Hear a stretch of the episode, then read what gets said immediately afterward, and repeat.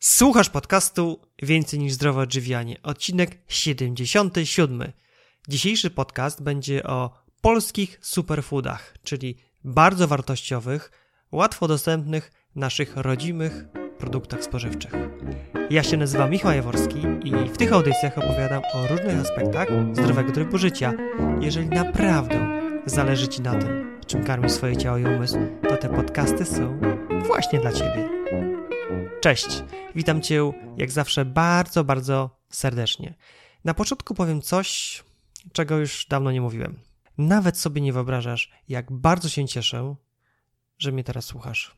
Tak, naprawdę się cieszę. Dlaczego? Bo fakt, że mnie słuchasz, z jednej strony oznacza, że to, co robię, ma sens, ma wartość, więc ja się z tym czuję dobrze. Ale to nie wszystko. To, że słuchasz tego podcastu, oznacza, iż temat dbania o swoje zdrowie, o Twoje zdrowie jest Ci bliski, a ja chcę, aby takich ludzi było jak najwięcej. Zmiana diety, prowadzenie zdrowych produktów, umiarkowanej aktywności fizycznej to inwestycja w siebie, ale nie tylko. Spójrz na to z szerszej perspektywy. Myślisz, że jak ty będziesz chory, to będzie tylko twój problem? Może masz partnera, może dzieci, albo nawet wnuki. Jaki oni z ciebie będą mieli pożytek, jeżeli ty się rozchorujesz? Mówiąc zachorujesz, nie mam na myśli przeziębienia, ale dużo poważniejsze dolegliwości, które, na które latami ciężko pracujemy, na przykład niewłaściwie się odżywiając. Kto, jeżeli nie ty, twojemu dziecku pokaże, jak być dobrym człowiekiem? Kto, jeżeli nie ty, uściska wnuka, gdy on przyniesie pierwszą colującą ocenę ze szkoły? Kto, jeżeli nie ty? Głęboko wierzę, że te podcasty, że te rozmowy, które przeprowadzam, są dla ciebie inspiracją i kopalnią konkretnych wskazówek, jak sprawić, aby móc w zdrowiu doczekać sędziwego wieku. Jak sprawić, aby móc w radości i zdrowiu przeżywać to wszystko, na co zasługujemy. To wszystko, na co ty zasługujesz. I, właśnie dlatego się cieszę, że słuchasz tego podcastu. O tak, po prostu. Czy już mówiłem, że się cieszę, że słuchasz tego podcastu? Chyba mówiłem. No dobrze. Przed nami 77 odcinek podcastu, w którym będzie o superfoodach. Jakie znasz superfoody? Większość osób słyszała o szałwi hiszpańskiej, czy ja, o jagodach goi, podobnie o komosie ryżowej, spirulinie i chlorelli. Widząc je, od razu myślimy: O, to jest super żywność. A jakie polskie superfoody, jaką polską superżywność znasz? Które polskie, łatwo dostępne produkty spożywcze mają właściwości odżywcze niejednokrotnie lepsze od wcześniej wspomnianych? Ile z nich wymienisz? Dwa, trzy, siedem? A co powiesz na przykład na osiemnaście? Inspiracją do tego nagrania, do tego podcastu była lektura książki Małgorzaty Różańskiej Superżywność, czyli Superfoods po polsku. Pierwsze, o czym pomyślałem, gdy chwyciłem tę książkę do ręki, to słowa napisane przez Stanisława Jachowicza. Cudze chwalicie, swego nie znacie. Sami nie wiecie, co posiadacie. Tak, na naszym polskim rodzimym rynku, w Twoim bezpośrednim otoczeniu jest wiele polskich, łatwo dostępnych, atrakcyjnych cenowo produktów, które mają niesamowite właściwości prozdrowotne, o których często nie wiemy. Tym bardziej się cieszę, że pojawiła się taka publikacja na naszym rynku i że mogłem ją przeczytać.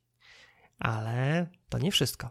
Nie tylko przeczytać, ale również miałem okazję porozmawiać o właściwościach tych produktów z autorką książki Małgorzatą Różańską. Małgosia jest przesympatyczną osobą, która z pasją i wielkim zaangażowaniem dzieli się swoją niesamowitą wiedzą na temat polskich superfoodów. Zapraszam Cię do wysłuchania rozmowy z Małgosią. Witam Cię serdecznie w moim podcaście. Witam Cię, Michał. Moich gości witam takim pytaniem, Ciebie również. Kim jesteś i czym się zajmujesz? Z zawodu jestem dietetykiem. Ukończyłam magisterskie studia w Szkole Głównej Gospodarstwa Wiejskiego na Wydziale Nauk o Żywieniu Człowieka i Konsumpcji. I po ukończeniu studiów pracowałam w zawodzie w jednej z warszawskich poradni dietetycznych, a w 2009 roku postanowiłam założyć własną działalność. No i od tego czasu właśnie jestem właścicielką poradni dietetycznej Food Area, jej celem jest promowanie zasad zdrowego odżywiania. Czym się zajmuję? No, moja praca głównie polega na konsultowaniu diet, na doradztwie dietetycznym osobom, które zgłaszają się do mnie o pomoc. no ale współpracuję też z firmami, e, na przykład przeprowadzając warsztaty dietetyczne dla pracowników firm, albo też udział, biorąc udział w jakichś ciekawych projektach, na przykład na wsparciu merytorycznym e, jak, jakichś tak ciekawych projektów. E, no i w tym roku ukazała się na rynku moja publikacja książkowa Super Żywność, czyli Superfoods po polsku, a prywatnie jestem mamą energicznej trzyletniej dziewczynki, no i większość takiego e, czasu poza pracą zawodową, no to spędzam właśnie z dzieckiem. E, razem lubimy gotować. Też tak powstają w mojej kuchni przepisy na takie szybkie, wartościowe dania, tylko to są dania, które są mało skomplikowane i raczej mało czasochłonne. Nie są czasochłonne, bo wiem, że nie każdy też w dzisiejszych czasach ma czas na gotowanie. Poza tym też jestem tego przykładem, bo mam małe dziecko, prowadzę firmę, więc choć lubię gotować, no to tego czasu zawsze mi brakuje spędzonego w kuchni. Z tymi przepisami też dzielę się potem oczywiście z moimi pacjentami. I mhm. część z tych przepisów też znajduje się w mojej e, książce. Mhm. O książce porozmawiamy, później Cię o nią dokładnie wypytam. Ale jeszcze chciałbym mhm. wrócić do Twojej praktyki dietetycznej. Powiedz, z jakimi dolegliwościami najczęściej zgłaszają się do Ciebie pacjenci? Głównie są to osoby, które albo mają podwyższony cholesterol we krwi, już stosują farmakoterapię, bądź boją się, jakby obawiają się stosowania farmakoterapii, albo są to osoby, które chorują na nadciśnienie. E, mam wielu pacjentów, którzy cierpią z powodu jakichś problemów z przewodem pokarmowym, na przykład z jelitem drażliwym. Mm, są też pacjenci, którzy po prostu chcą zacząć zdrowo się odżywiać i chcą to zrobić pod okiem specjalisty. Mm, są też osoby, które, i to jest takie największe grono chyba pacjentów, którzy chcą schudnąć, chcą zgubić zbędne kilogramy. Mm, mam też y, głównie pacjentki z problemami hormonalnymi, z problemami endokrynologicznymi. Mam tutaj na myśli zespół policystycznych jajników, e, chorobą Hashimoto, czy niedoczynnością tarczycy, czy też insulinoopornością. No tak, czasem też przychodzą do mnie, zgłaszają się po poradę młode mamy, które karmią piersią, nie wiedzą jak ta dieta powinna ich w tym czasie wyglądać, a potem e, też proszą mnie o pomoc przy rozszerzaniu właśnie diety swoich dzieci. Bardzo szerokie spektrum pacjentów i o ile na przykład schudnięcie to jest tak w miarę oczywiste, się to kojarzy z dietą i z dietetykiem, o tyle e, na przykład mhm. cholesterol, już kiedy farmakologia wchodzi, no to leczenie dietą. Właśnie jestem ciekaw, jakie są Twoje doświadczenia? Jak taki pacjent z podwyższonym cholesterolem lub za dużym, zdecydowanie, mhm. w jaki sposób dieta, w jakim czasie jest w stanie i w jakim zakresie ten cholesterol doprowadzi do właściwego poziomu? To jest bardzo y, trudne tak naprawdę pytanie, ponieważ jest to bardzo indywidualne Mhm. i u każdego pacjenta wygląda to inaczej. Natomiast e, już w większości pacjentów widzę, że po trzech miesiącach zmiany nawyków żywieniowych, to te wskaźniki, jeżeli proszę o powtórzenie badań, one już się zmieniają, już się poprawiają. Mhm.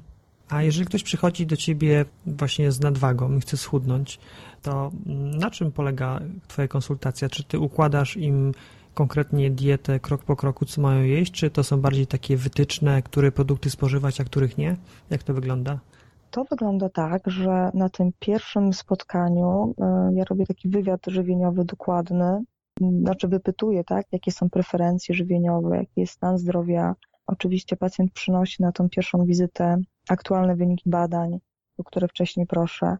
Wypytuje dokładnie, co je, w jaki sposób, o której godzinie, co pije, jaką ma aktywność fizyczną, jaki tryb życia, jak, jaką pracę. Także ta, ta pierwsza wizyta jest takim po to, żeby poznać tego pacjenta bliżej i po to też, żeby dopasować odpowiedni sposób współpracy. Hmm. Bo są pacjenci, którzy lubią zaczynać od gotowego jadłospisu. E, no ma to swoje plusy i minusy taki gotowy jadłospis jest o tyle fajny dla pacjentów, taki z korzyścią, że pacjent wie dokładnie, co, co ma zjeść. On widzi, to go inspiruje. On wcześniej nie wiedział, że na przykład zdrowe żywienie może być tak smaczne, bo te przepisy, które ja daję, no, to są rzeczy, które są bardzo, według mnie, tak, bardzo, bardzo smaczne. To są przepisy przeze mnie sprawdzone. Mm, natomiast minusem jest to, że to jest w pewien sposób narzucone przeze mnie, co ten ktoś powinien zjeść. I nie dla każdego taki jadłospis sprawdzi się. Stąd y, ta pierwsza wizyta, która trwać może nawet i półtorej godziny, mm, jest po to, żeby, żeby wspólnie z pacjentem tak naprawdę zadecydować, którą formę współpracy ze mną wybiera. Bo inną formą współpracy, którą ja częściej praktykuję, jest to, że wyliczam porcje produktów, czyli jakich produktów e, z grupy produktów zalecanych i takich e, przeciwwskazanych, takich, które powinien jeść jak najrzadziej. I pacjent sam, wybierając sobie te produkty, te porcje produktów, on sam komponuje sobie jadłospis. Ja oczywiście uczę to zrobić, podaję przepisy, wspólnie siadamy, e, pacjenci prowadzą dzienniki żywieniowe i wspólnie taki jadłospis uczę i układamy. I to są takie dwie formy współpracy ze mną. Mhm. A co Twoim pacjentom podczas zmiany diety sprawia największą trudność? To właśnie to zależy od, od osoby, od pacjenta i, i jakie były problemy z dietą wcześniej. Mhm. Bo jeśli ktoś wcześniej nie jadał śniadań, w ogóle, tak, przez kilka lat na przykład, no to często okazuje się, że tą największą trudnością jest to, żeby zaczynać dzień od śniadania, a nie na przykład e, od posiłków porze południowej. Mm, bardzo często też problemem jest to, żeby jeść regularnie, bo jednak tryb pracy większości osób, które się zgłaszają do mnie po poradę i nawał obowiązków powoduje to, że one po prostu, jak sądzą, nie mają kiedy zjeść posiłku i ta regularność posiłków jest rzeczywiście dla nich chyba takim największym problemem. Innym, inną trudnością jest rezygnowanie z jedzenia bardzo obfitej kolacji, no i nie, nie podjadanie później wieczorami. Także myślę, że to są takie główne, główne trudności. No i oczywiście też inne, na przykład jeżeli ktoś do tej pory pił bardzo mało wody, a powinien pić jej więcej i po prostu mm, nie pamięta o tym, bo nie czuje pragnienia, no to to też jest wielką trudnością, bo po prostu musi sobie przypominać o tym piciu wody. Ja to krótko podsumuję, bo to jest właśnie bardzo ważne. Wydaje mi się, że wielu ludzi boryka się właśnie z takimi wyzwaniami podczas zmiany diety, czyli pierwsze powiedziałeś brak śniadań, dwa nieregularne jedzenie, trzy nienajadanie się wieczorem lub niepodjadanie wieczorem, no i cztery odpowiednie nawadnianie się przez cały dzień. Tak. Świetnie. Dobrze, to już mamy obraz, kim jesteś, czym się zajmujesz. I teraz chciałbym się skupić właśnie na, na książce, o której wspomniałaś. Mhm. Superżywność, czyli superfoods po polsku. Skąd pomysł na napisanie takiej właśnie książki? Wiesz, Michał, tak naprawdę pomysł, pomysłodawcą napisania mojej książki, tego, że ten pomysł mi się w ogóle zrodził w głowie, byli moi pacjenci. Bo był taki czas, że miałam sporo pacjentów, którzy przychodzili z pewnymi nowinkami, z opakowaniami po superfoods. Oni byli przekonani, że nawet jeżeli niezbyt dobrze się odżywiają, to że te superfoods im pomogą. Może zacznijmy od tego, że ja przyjmuję w gabinecie i w Warszawie, i pod Warszawą.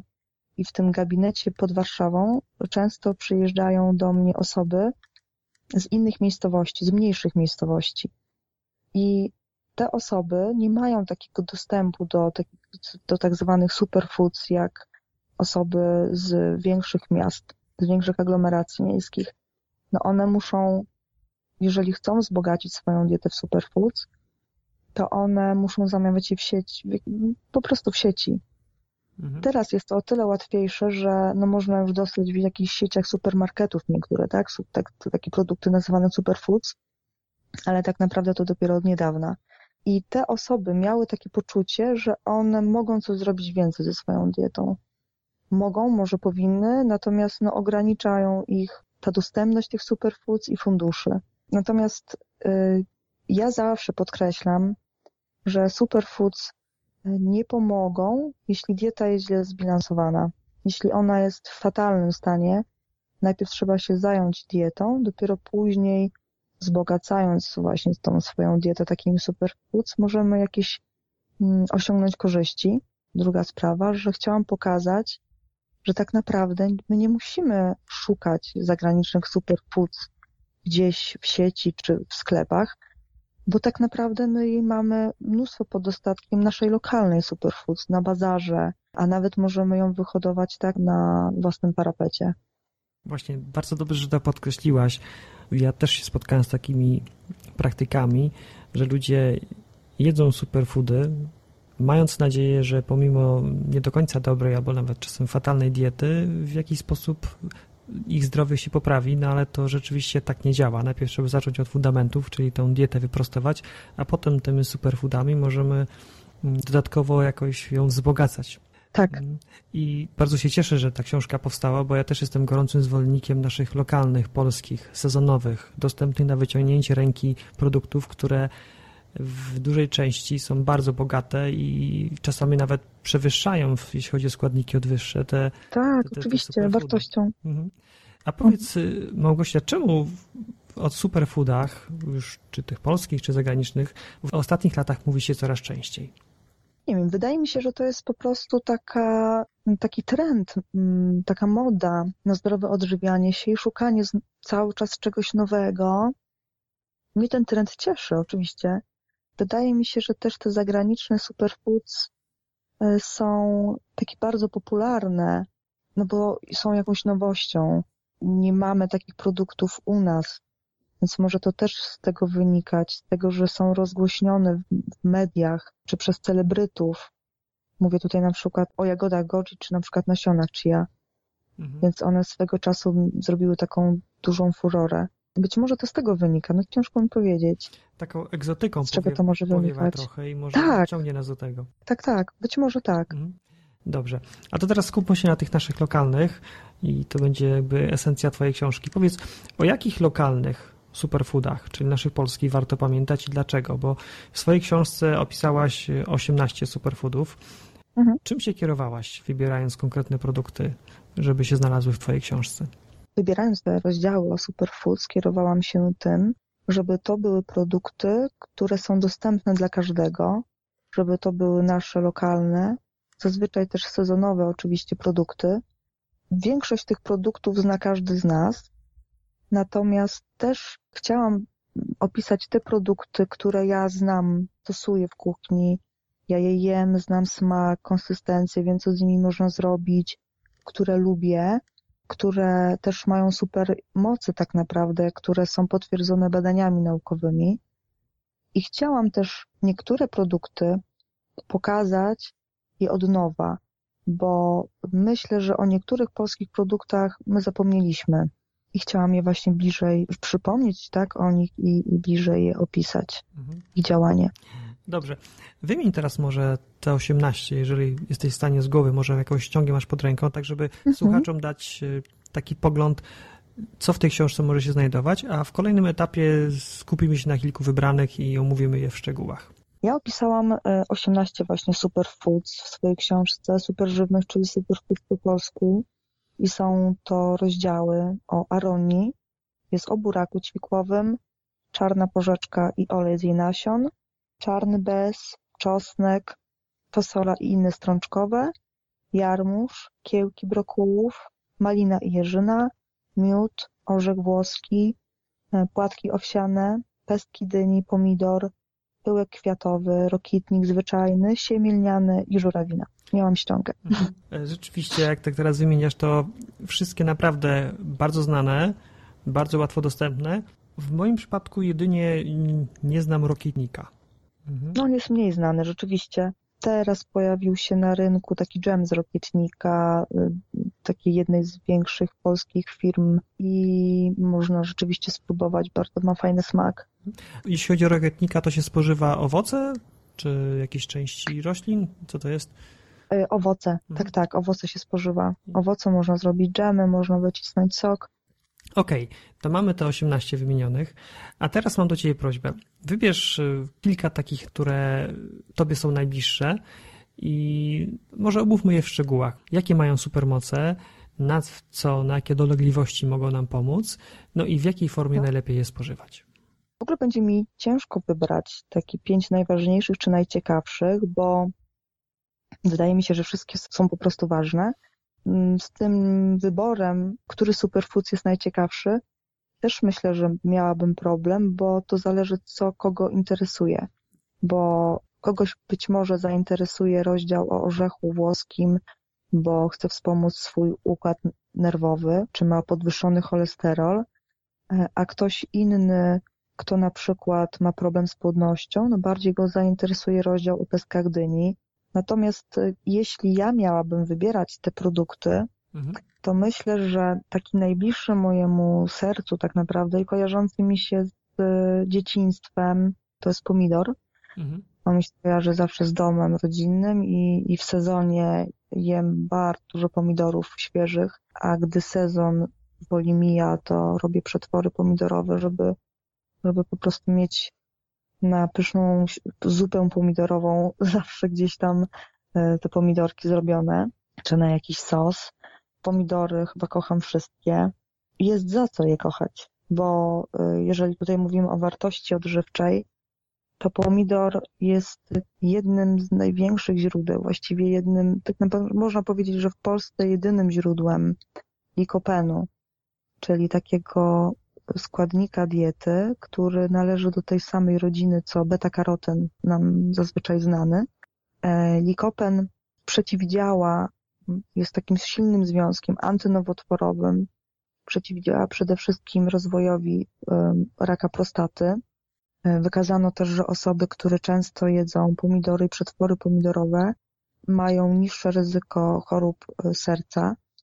I to jest też takie właśnie ciekawe, że większość osób kojarzy, żeby jeść warzywa w postaci surowej, że właśnie gotowane, czy pieczone, czy w jakikolwiek inny sposób przetworzone warzywa, no to tracą to, co najważniejsze, tracą, tracą wartości odżywcze, tracą witaminy, składniki mineralne, Natomiast w przypadku likopenu w pomidorach to jest rzecz zupełnie odwrotna, bo wszelkie przetworzenie pomidorów, czyli gotowanie, rozdrabnianie, ale też mrożenie, pieczenie, duszenie, ta obróbka powoduje to, że ten likopen jest znacznie łatwiej dostępny dla naszego organizmu. Zwiększa się wtedy przyswajalność tego likopenu. Więc najlepiej jeść pomidory w formie właśnie przetworzonej, formie koncentratu pomidorowego, w formie sosu, czy po prostu naszej polskiej pomidorówki, jest łatwiej dostępny w tej postaci niż właśnie z surowych, y, świeżych pomidorów. Mhm. Mi też się skojarzyło, pomyślałem o rodzinie warzyw kapustnych, które mają związki siarki w sobie i wtedy jak się je tam, tylko to chyba nie chodzi już o obróbkę termiczną, tylko taką mechaniczną. Mechaniczną? Tak, no właśnie, bo mm, o warzywach kapustnych teraz chciałam powiedzieć o jarmużu który jest takim warzywem o najwyższej wartości z warzyw kapustnych. I właśnie on w przygotowaniu to właśnie on traci to, co najważniejsze, czyli traci te związki siarki, o której zacząłeś, zacząłeś mówić. To są glukozynolany i przy obróbce on e, traci enzym, który jest niezbędny do tego, by te związki przeistoczyły się w sulforafan, mhm. który jest związkiem bardzo takim silnym antynowotworowym. Tylko ja właśnie czytałem, e... że jak się te warzywa mhm. kapustne zmiażdży przed gotowaniem, tak, no to ten surflafan tak, tak, się właśnie. wydzieli i później już gotowanie jakoś tak szczególnie im nie szkodzi. Tak, to już mówię o co chodzi, bo ta mirozynaza, ten enzym, on ma szansę zadziałać wtedy, kiedy my ten produkt rozdrabniamy.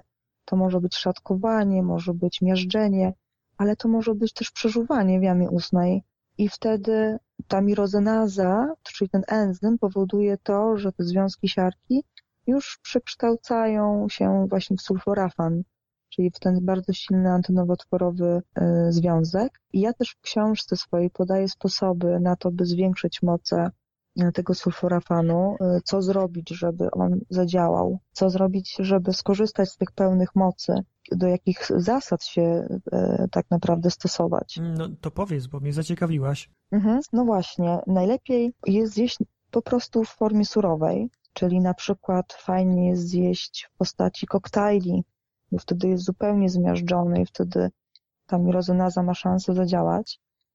No też unikanie długiego gotowania, bo te warzywa, które się gotuje zbyt długo, wtedy tracą mirozynazę i sulforafan nie jest w stanie się wytworzyć. Ale jeśli ugotujemy brokuły, czy, czy jarmuż, czy kalafiora, które należą też do warzyw kapustnych i też te glukozynolany posiadają, no to wtedy można dodać jakieś inne warzywo, które tą mirozynazę zawiera. Na przykład do surówki z kapusty można dodać e, kiełków brokułu, które też mają właśnie mirozynazę i wtedy e, jest w stanie tego glukozonolany przeistoczyć się w sulforafan. Można też dodać gorczycę do gotowania, tak, zmieloną już do ugotowanych produktów. No i wtedy mirozynaza, która też się znajduje w tych produktach, spowoduje to, że, że nie stracimy tej możliwości przeistoczenia się sulforafanu. I tu ciągle mówimy o warzywach z rodziny kapustnych, czyli broku, co tam jeszcze, kapusta. Broku, kalafior, mm. kapusty, brukselka. Tak, że najlepiej jest je zmiażdżyć, żeby te związki się wydzieliły, a jeżeli tego nie zrobiliśmy i ugotowaliśmy, to po ugotowaniu można dodać kiełki brokuła albo zmieloną gorczycę po to, żeby tak. wtedy się one jeszcze wydzieliły. Dokładnie tak, żeby, żeby dostarczyć tego, tego enzymu, żeby właśnie powstał sulforafan. A sulforafan jest e, takim super związkiem, bo oprócz tego działania przeciwnowotworowego, o którym wspomniałam, no on też zmniejsza infekcję Helicobacter pylori, czyli bakterii, która powiązana jest z zapaleniem błony śluzowej żołądka, czy z chorobą rzodową żołądka, ale też rakiem żołądka. On działa też ten sulforafan w profilaktyce chorób e, układu krążenia. Mm, obniża cholesterol całkowity we krwi, cholesterol LDL, więc myślę, że jest mnóstwo korzyści, tak? Można osiągnąć z jedzenia, z jedzenia warzyw kapustnych i, i jarmużu, o którym tak naprawdę ostatnio jest, młodny jest e, jarmuż. Nie wiem, czy masz też takie wrażenie. Oj tak, od e, dwóch lat już nawet w takich popularnych sieciowych e, sklepach spożywczych można go kupić. I to jest świetne, tak. bo sezon dla niego jest właśnie zimą, kiedy mało jest dobrych sezonowych warzyw tak. i można praktycznie przez całą zimę wzbogacać swoje posiłki jarmużem. Tak, on jesień, zima, właśnie wtedy jest na niego sezon.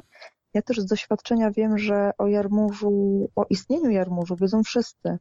Natomiast z mojej praktyki dietetyka wynika, że mało kto go widział na swoim talerzu. Często jest tak, że jest zdrowy, wiedzą, tak, ludzie, że jest zdrowy, natomiast nie wiedzą, co z nim zrobić, nie wiedzą, jak się jak się z tym warzywem obyć i jednak go unikają w swojej kuchni. Powiedz Ci zabawną historię. Ja co sobota chodzę na targ, robiąc, robić zakupy właśnie takie warzyw mhm. spożywcze.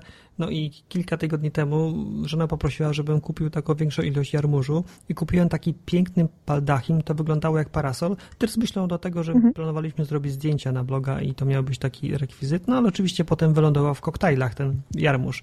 No mhm. i mam ten jarmuż i idę kupić jeszcze ziemniaki, a pan tak na mnie spojrzał, ten od ziemniaków i pyta, a jak pan ten jarmuż będzie jadł? No i ja mu mhm. szybko podałem jakiś przepis i pan zanotował sobie w głowie. Natomiast no to, co mnie uderzyło, że no, zobaczył warzywo, zobaczył, że ktoś taką dużą ilość go kupuje, no to pewnie ma jakiś pomysł. Tak. No i od razu pyta, co jakby potwierdza też to, co mówisz, że ludzie wiedzą, co to jest, no ale nie do końca wiedzą, co z tym zrobić. Tak, tak. Dobrze.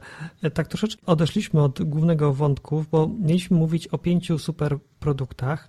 Powiedziałaś o pomidorach, Potem się pojawił jarmuż. Czy jarmuż jest numer dwa? Znaczy ja jej w ogóle nie kategoryzowałam, tylko jeśli miałabym wymieniać, może tak zaciekawić słuchaczy, to myślę, że podałabym jeszcze aronię, ponieważ Polska jest liderem produkcji na świecie i w, w Europie i na świecie, a tak naprawdę ona u nas, Polaków, jest w naszej kuchni bardzo mało popularna.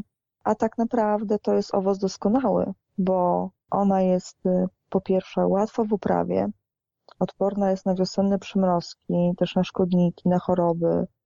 Też nie wymaga stosowania oprysków e, i to też ma duże znaczenie, bo jednak wiele osób, to jest taki trend ostatnio, że sięgamy po żywność ekologiczną.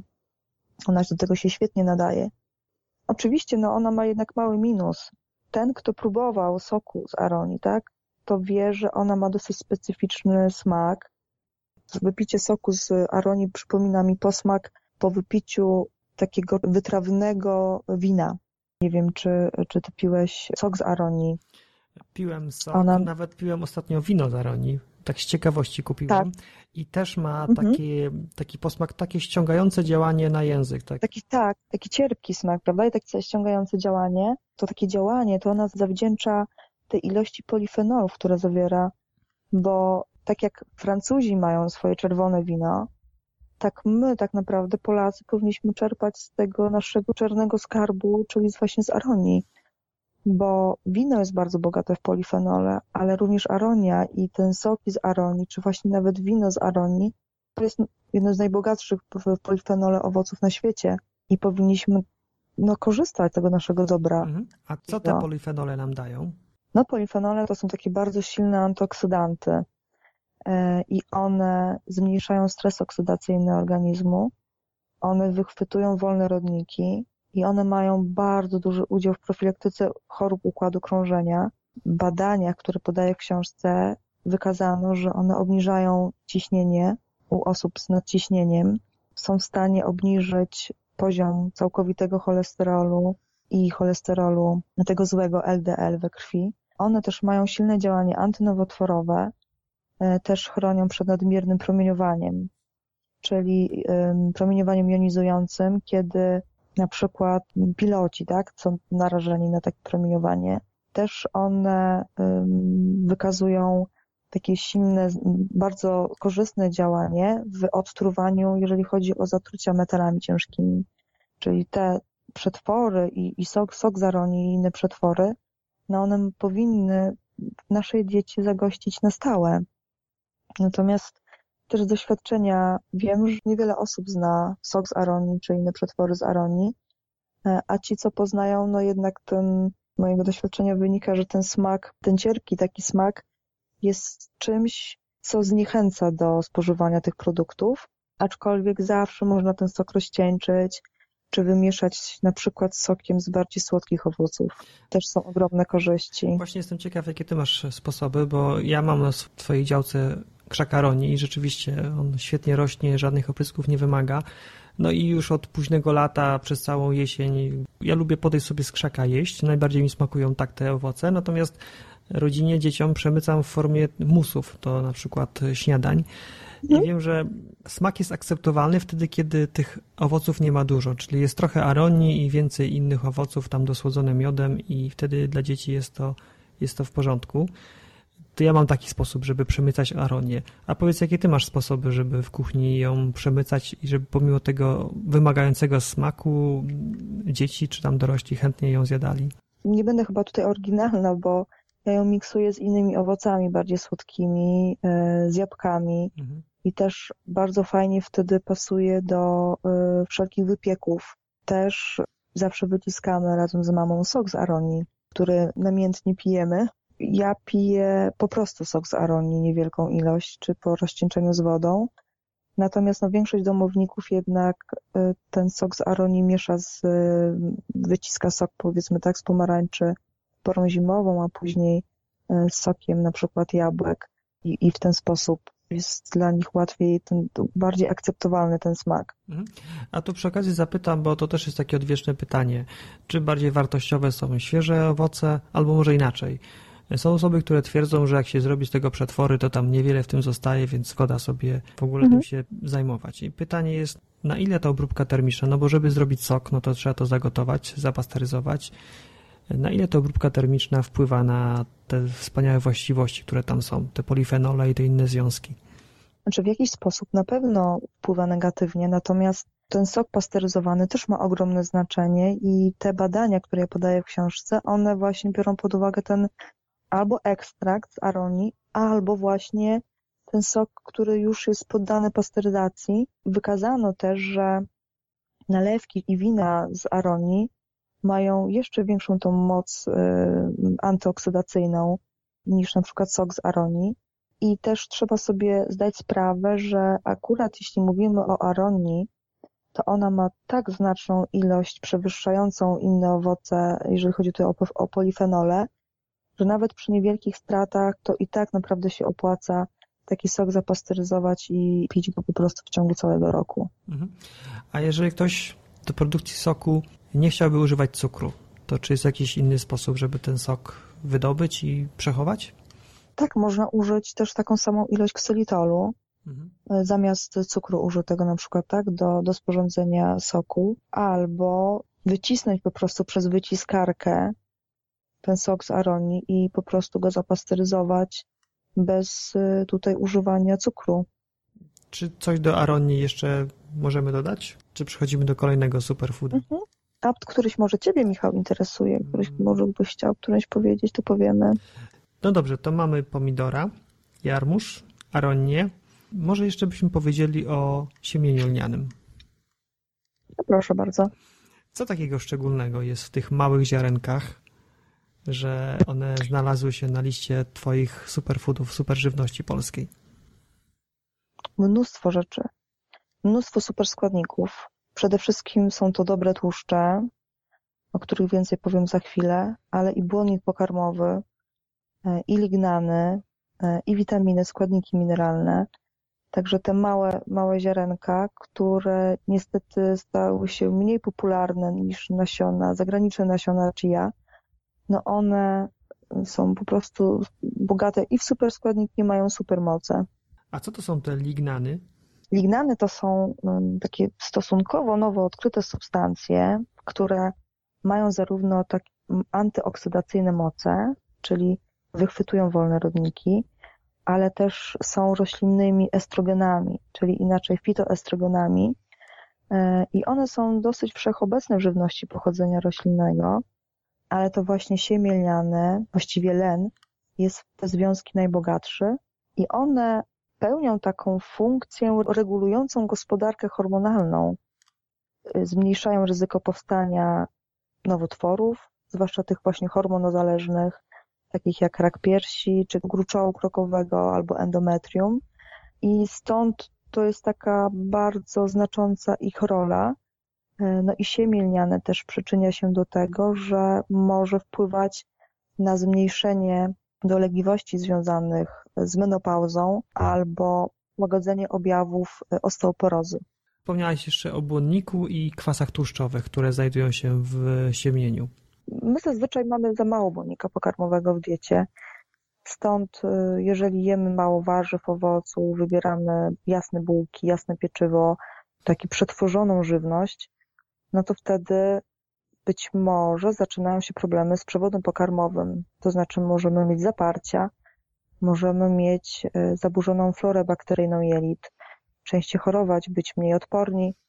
Natomiast y, to siemię lniane jest takim świetnym sposobem na to, żeby sobie ten błonnik pokarmowy z dietą dostarczyć. Błonnik pokarmowy, no, on reguluje perystatykę jelit, ale też wpływa właśnie korzystnie na tą florę bakteryjną jelit. On obniża y, ryzyko powstania nowotworów, nowotworów jelita grubego. Y, On powoduje to, że cholesterol ten pokarmowy jest y, mniej wchłaniany do organizmu.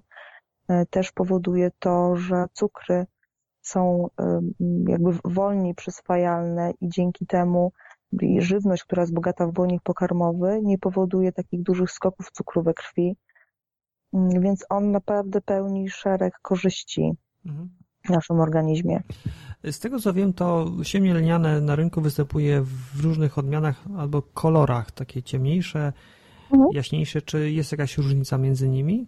Nie, generalnie nie ma żadnej różnicy, e, choć droższy jest właśnie ten złoty len, inaczej nazywany złocistym, to jakiejś różnicy w wartościach odżywczych zasadniczej nie ma, Mhm. więc po prostu wybierajmy ten, na, na który trafimy, ale tutaj radziłabym nie wybierać siemienia lnianego, które jest zmielone, tylko w całości i samodzielnie zmielić sobie e, takie siemię lniane w domu, no ponieważ siemię lniane też jest bogate w tłuszcz i jeśli ono zostanie zmielone i nieodpowiednio przechowywane, to ten tłuszcz po prostu utlenia się, jełczeje. Tak, mówiąc o tłuszczu, to pewnie myślimy o kwasach omega-3, z których siemię słynie. Tak. No i jeśli chodzi o kwasy i siemię, no to tu mi się nasuwa takie pytanie.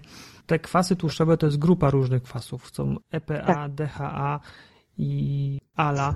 No i właśnie, pewne kwasy są potrzebne do organizmu, a z kolei inne są dostępne w tym ziarnie. I jak to jest? Te kwasy tłuszczowe z rodziny omega-3, które są w siemieniu lnianym, e, no to jest przede wszystkim kwas alfa-linolenowy, czyli ten kwas ALA i to jest e, taki super składnik siemienia lnianego, a to dlatego, że on w organizmie w pewnym stopniu przekształca się, zamienia się w te kwasy tłuszczowe EPA i DHA, które właśnie są w rybach, których głównym źródłem są ryby morskie. Ta konwersja kwasów ALA na EPA i DHA dosyć często pojawia się w kontekście osób, które odżywiają się tylko produktami roślinnymi i stamtąd pozyskują te kwasy tłuszczowe, bo mm, z tego co wiem jest proces, który zamienia te kwasy ALA na, w organizmie na EPA i DHA. Tylko pytanie jest teraz mhm. takie, na ile jest skuteczny ten proces i ile, na ile taka osoba powinna zjeść tego siemienia, aby mieć pewność, że rzeczywiście dostarczy do organizmu odpowiednią ilość kwasów EPA i DHA.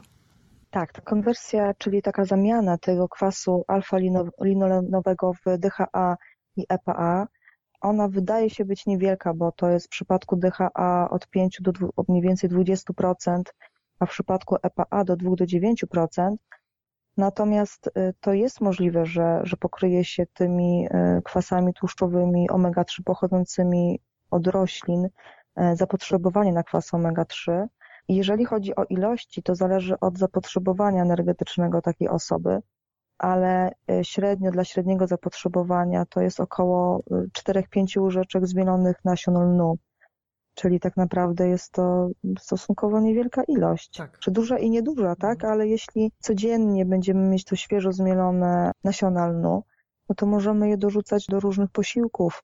Mhm. Możemy dodać do koktajlu, e, możemy posypać sobie nimi sałatkę, e, nawet kanapkę.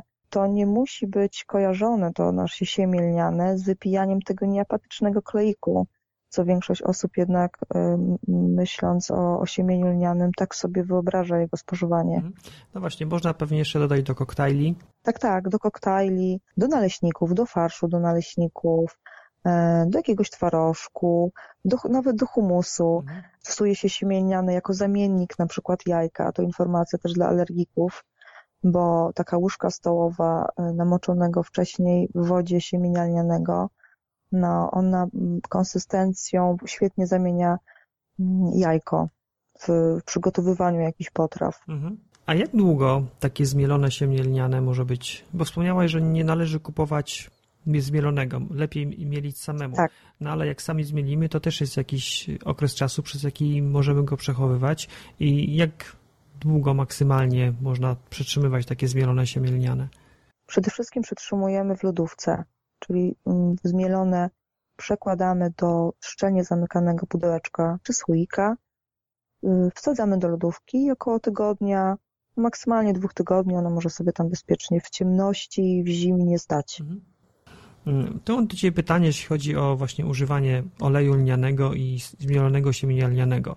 Bo z jednej strony spotykam się z zaleceniami, jakby oczywistymi, żeby olej lniany spożywać tylko na zimno, bo w wysokiej temperaturze on ulega utlenieniu.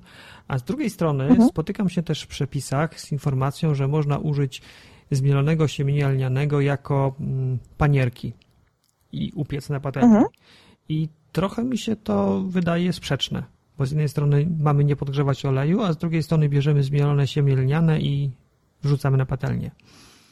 I wrzucamy na patelnię.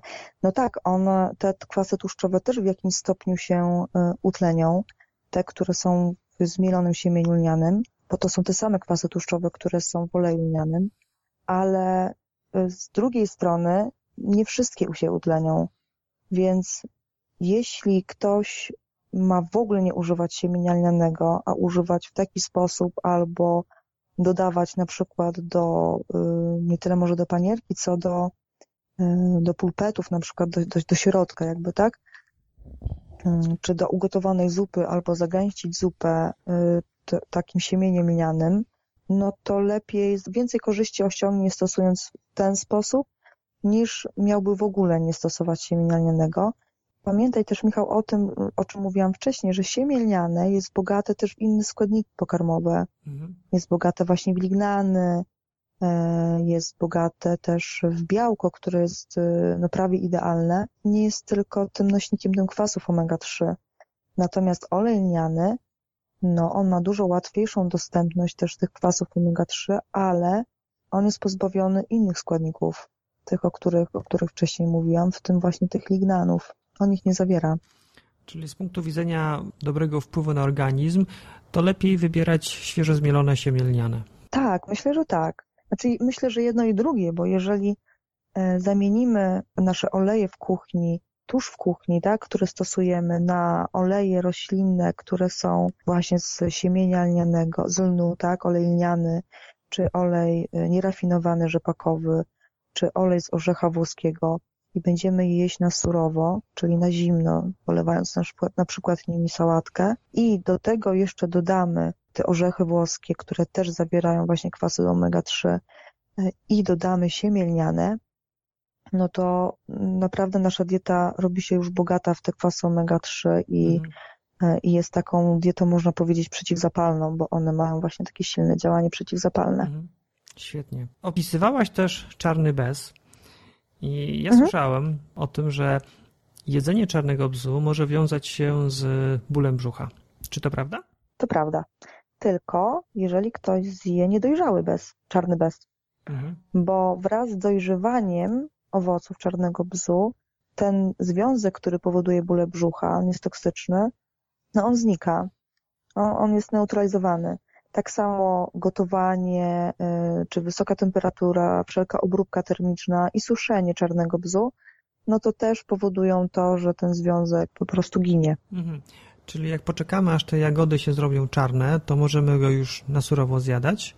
Bezpiecznie można go tak zjeść, mhm. tylko to trzeba, one muszą być bardzo dojrzałe. One muszą być, naprawdę musimy mieć pewność, że one są już czarne i, i, e, i są, i są dojrzałe. Bezpiecznie jest tych czarnych zrobić sok. Na przykład można tak i można też zapasteryzować i mieć e, takie antidotum na przeziębienie czy na wzmocnienie odporności na zimę. Dobrze. Dla siebie i, dla dzieci. Dobrze. No ja myślę, że naszym słuchaczom daliśmy wspaniały przedsmak tego, co czeka ich po przeczytaniu Twojej książki. Takie pytanie do Ciebie na koniec.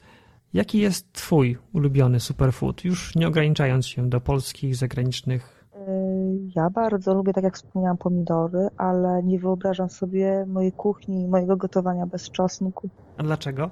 Ja uwielbiam y, smak i zapach y, oliwy z czosnkiem. On mi się kojarzy z takim dobrym daniem. Czosnek jednak stosuję bardzo często i no i jego też opisałam w swojej książce. Mhm.